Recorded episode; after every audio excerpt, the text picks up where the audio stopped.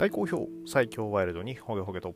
この番組は多感な時期にプロレスと最強スーパープロレスファン列愛に出会ってしまったハッスルジョボが長い年月を経ていろいろ悟ったつもりで全く悟れていないプロレスのあれやこれやについて好きに喋ってしまうポッドキャストです。え本日、えー、第236回目はですね、え、全日本プロレス、えー、11月19日、え北上で行われました世界最強タッグ決定リーグ戦ジュニアバトル・オブ・グローリー、こちらのですね、結果についてのレビューを行っていきたいと思います。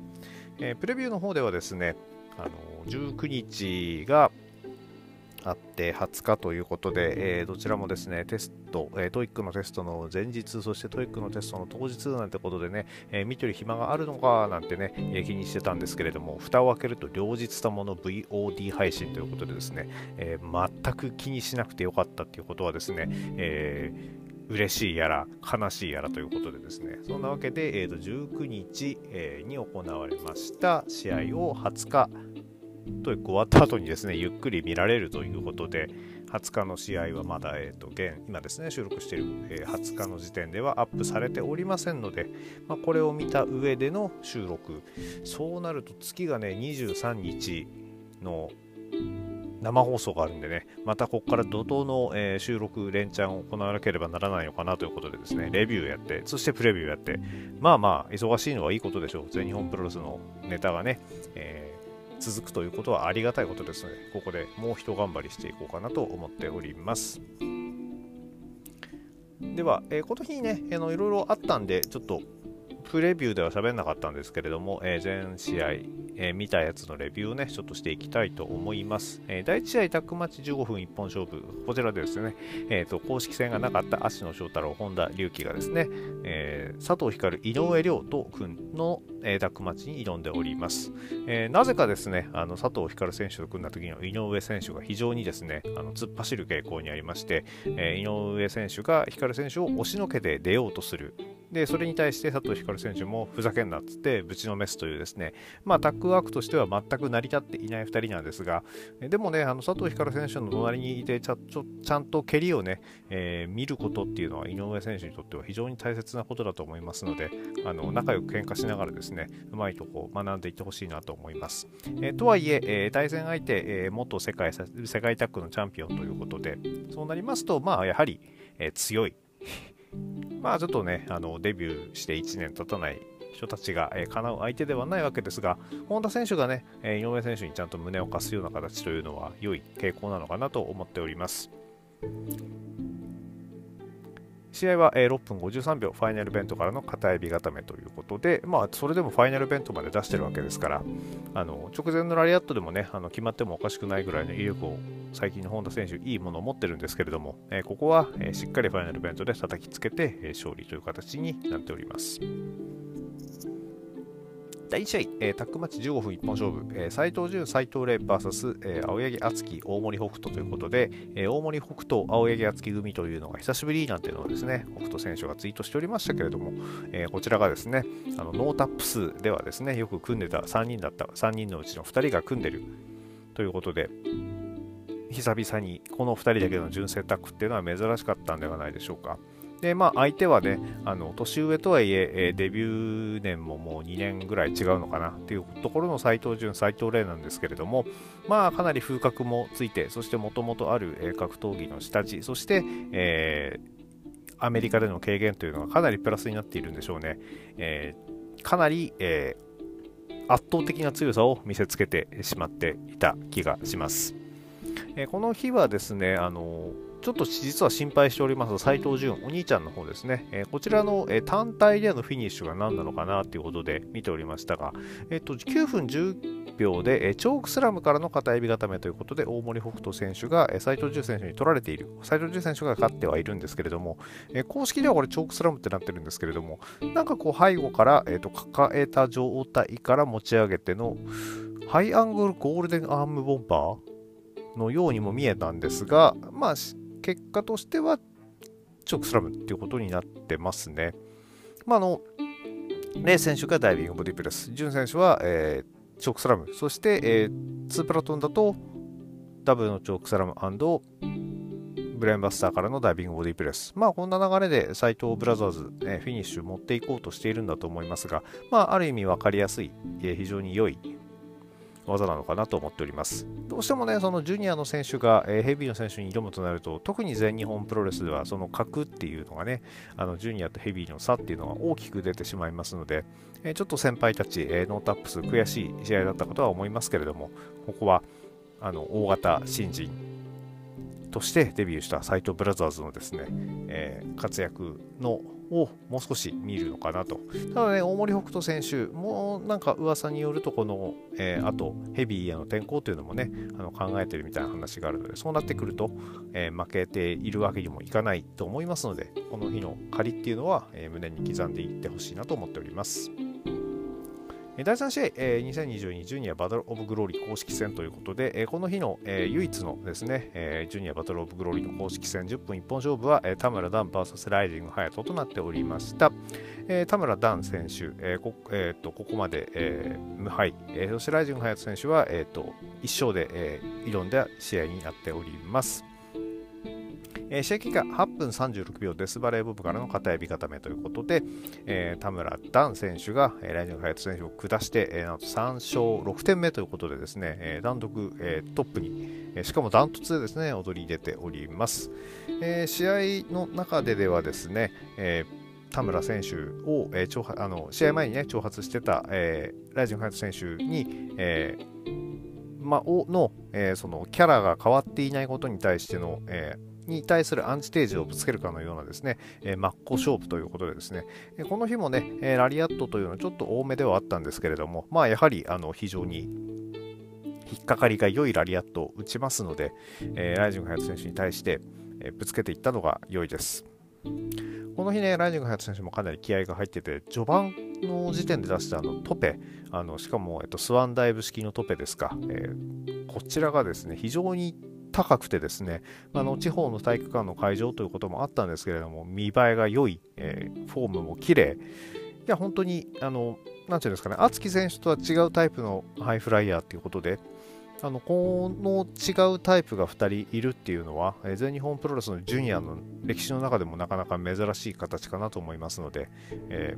ー、このままですね、あのちょっとね、あの今回の負けで、えー、一歩答えはしてしまったものの、また、えー、次のコンテンダーを目指してね、頑張ってほしいなというふうに思っているのと、えー、田村段選手は、え己の、え持てる力、己そのものを出して勝ち上がったということですね。これは、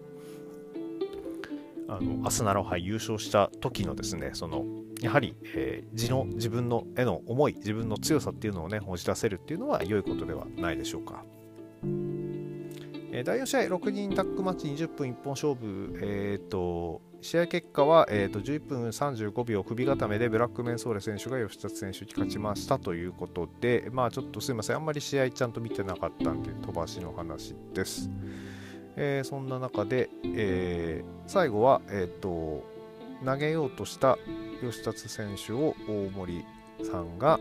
アクスボンバーで背中からぶちのめして、え、そこを首固めということで勝ちまして、これをもって、えーと、この勝利をもって、え、アジアタックへの挑戦をブラックメンソーレ &ATM、え、こちらで行うという形になっております。え、バックステージはですね、えーと、よくわからない、え、コメントのやり取りがあった挙句、えーと、やはり、え、レスラーにとっては金は大事なんだというですね、え、ことをですね ATM 選手が公言しておりましたが、えー、まああながち間違いでもないということで、えー、こちらに関しては、えー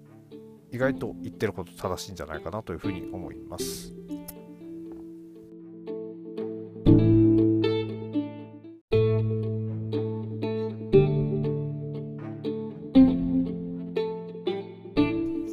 続けてまいりましょう。第5試合、2022世界最強タッグ決定リーグ戦公式戦30分一本勝負、えー、こちら、えー、0勝1敗の、えー、宮原健と野村拓也にを迎え撃つは、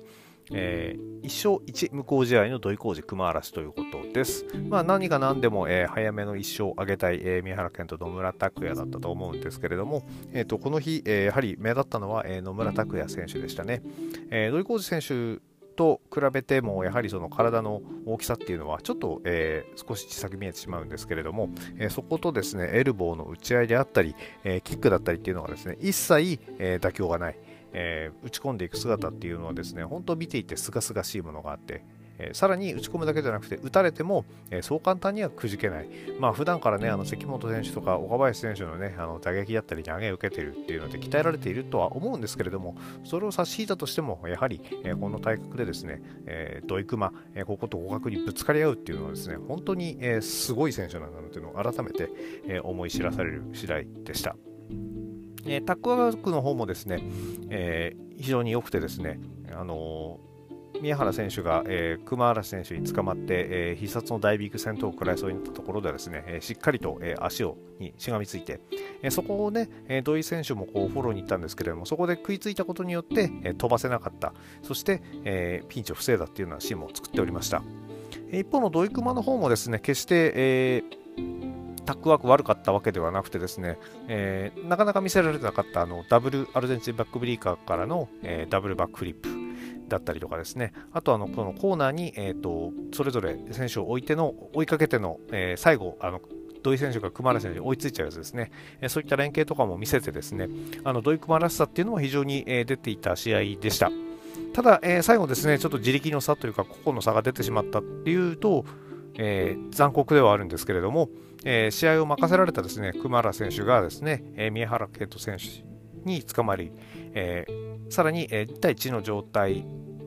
になる前に、えー、フォローバック、えー、宮原健人と野村拓也の、えー、サンドイッチ攻撃からの、えー、シャットダウンスープレックス、こちらで、えー、沈んでしまったということで、えー、16分42秒シャットダウンスープレックスホールドで、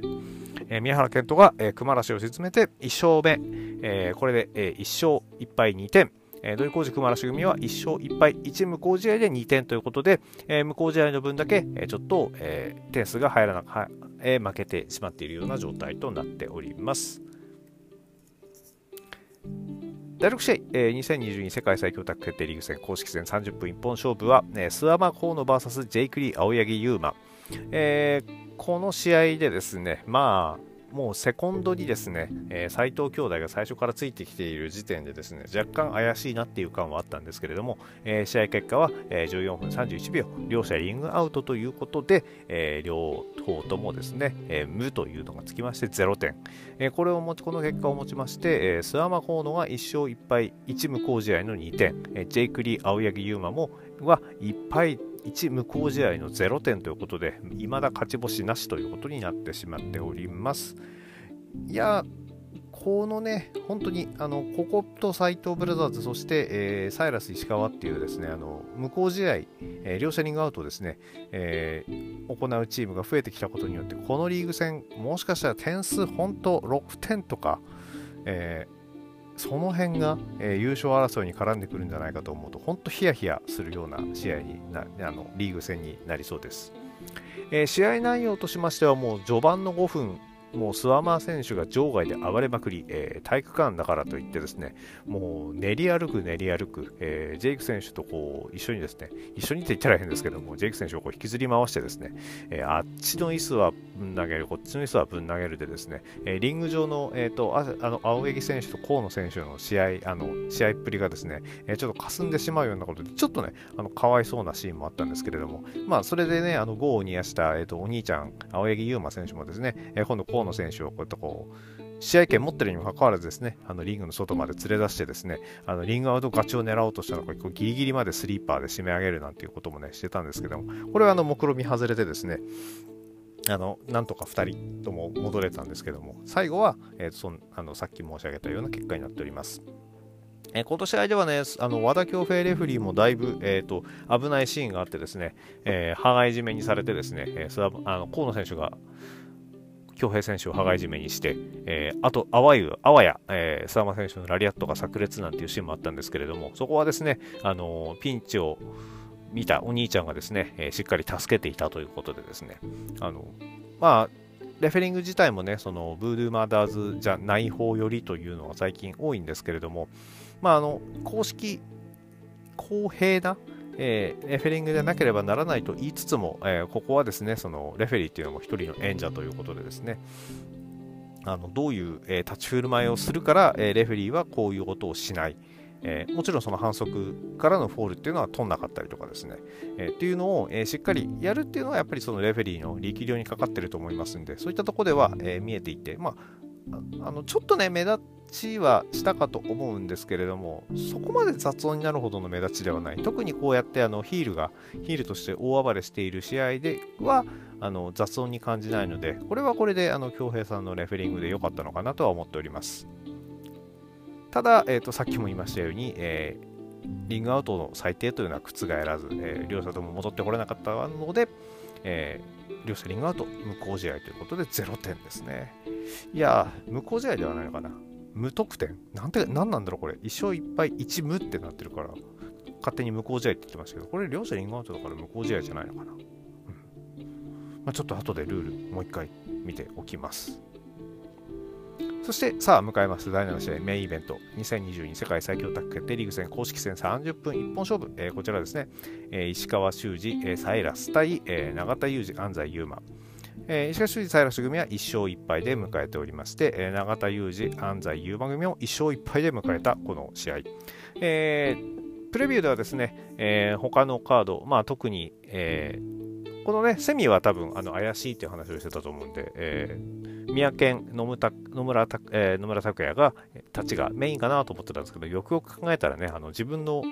えー、プレビューでもちょっと喋ってたのにね石川選手が地元なんですよね。岩手県。そう考えたらまあこっちこれがメインでもおかしくないだろうと。どうもねそのサイラス選手の暴れっぷりに目がいってしまっておりまして、えー、見逃しておりましたけれども。まあさすがに地元で、えー、両者リングアウトってことはえしたくないだろうということで、まあ、実際にですね、あの非常に白熱した試合を見せてくれておりました。いやー、いきなりサイラス選手と永田選手からぶつかってて、これ良かったな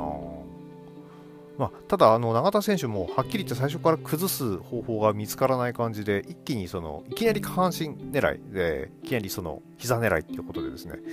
いやいくら永田さんのね、そのあのキャリアをもってしてもあれだけでかい相手と戦うっていうのもねあの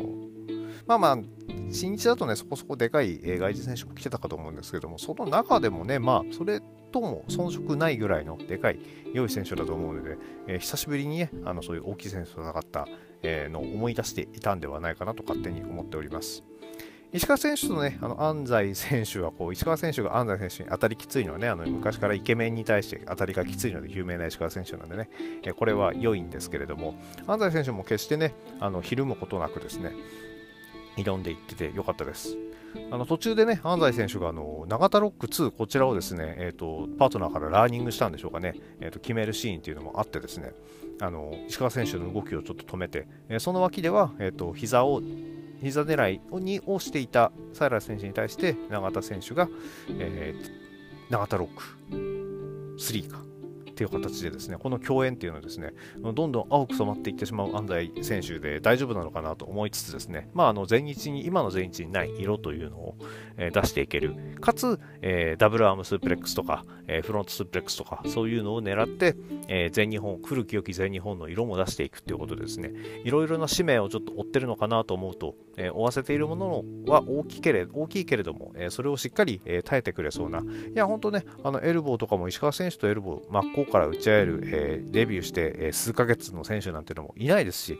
えー、試合結果もですね13分42秒スプラッシュマウンテンからのエビ固めということで、え、安西選手が、え、沈んでいるわけなんですけれども、え、普通ね数ヶ月の選手だったらジャイアント2位の時点でもう終わってしまう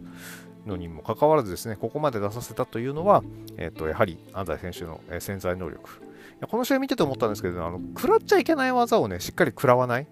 例えばそのサイラ選手の、えー、ダウンしダウンしちゃっててサイラ選手が降ってくるような技、えー、これをしっかりかわしたりとかですね。あとはその石川選手、サイラ選手のサンドイッチラリアットとかですね。あの食らったら致命傷になる技っていうのは極力あのちゃんと見切っているっていうのはあのこのキャリアにしては非常に、えー、本当にすごいんじゃないかなと思っております。まあ、そんなわけで、えー、サイラス選手、石川選手組がですね、えー、2勝目を挙げて4点、えー、永田裕二、安西優真組は、えー、1勝2敗で2点ということで、えー、この日の試合を終えております。えー、試合後はですね、えー、石川選手が、えー、地元に感謝を述べつつですね、えー、まあこのパートナーがいれば優勝しか見えないと。いや、もう本当にね、あの、本当に暴走なければ、あの、でかくて強い人たちのチームっていうのは、えー、世界最強タッグというのをですね、えー、まさに名乗ってしかるべきタッグチームではないかなと思っておりますので、え今後の活躍にも期待していきたいと思っております。さあ、えー、こんなわけでですね、えー、今日はこれぐらいにしますが、えー、早く、あの、この、え、那須大会、20日のね、試合も見たいなと思っております。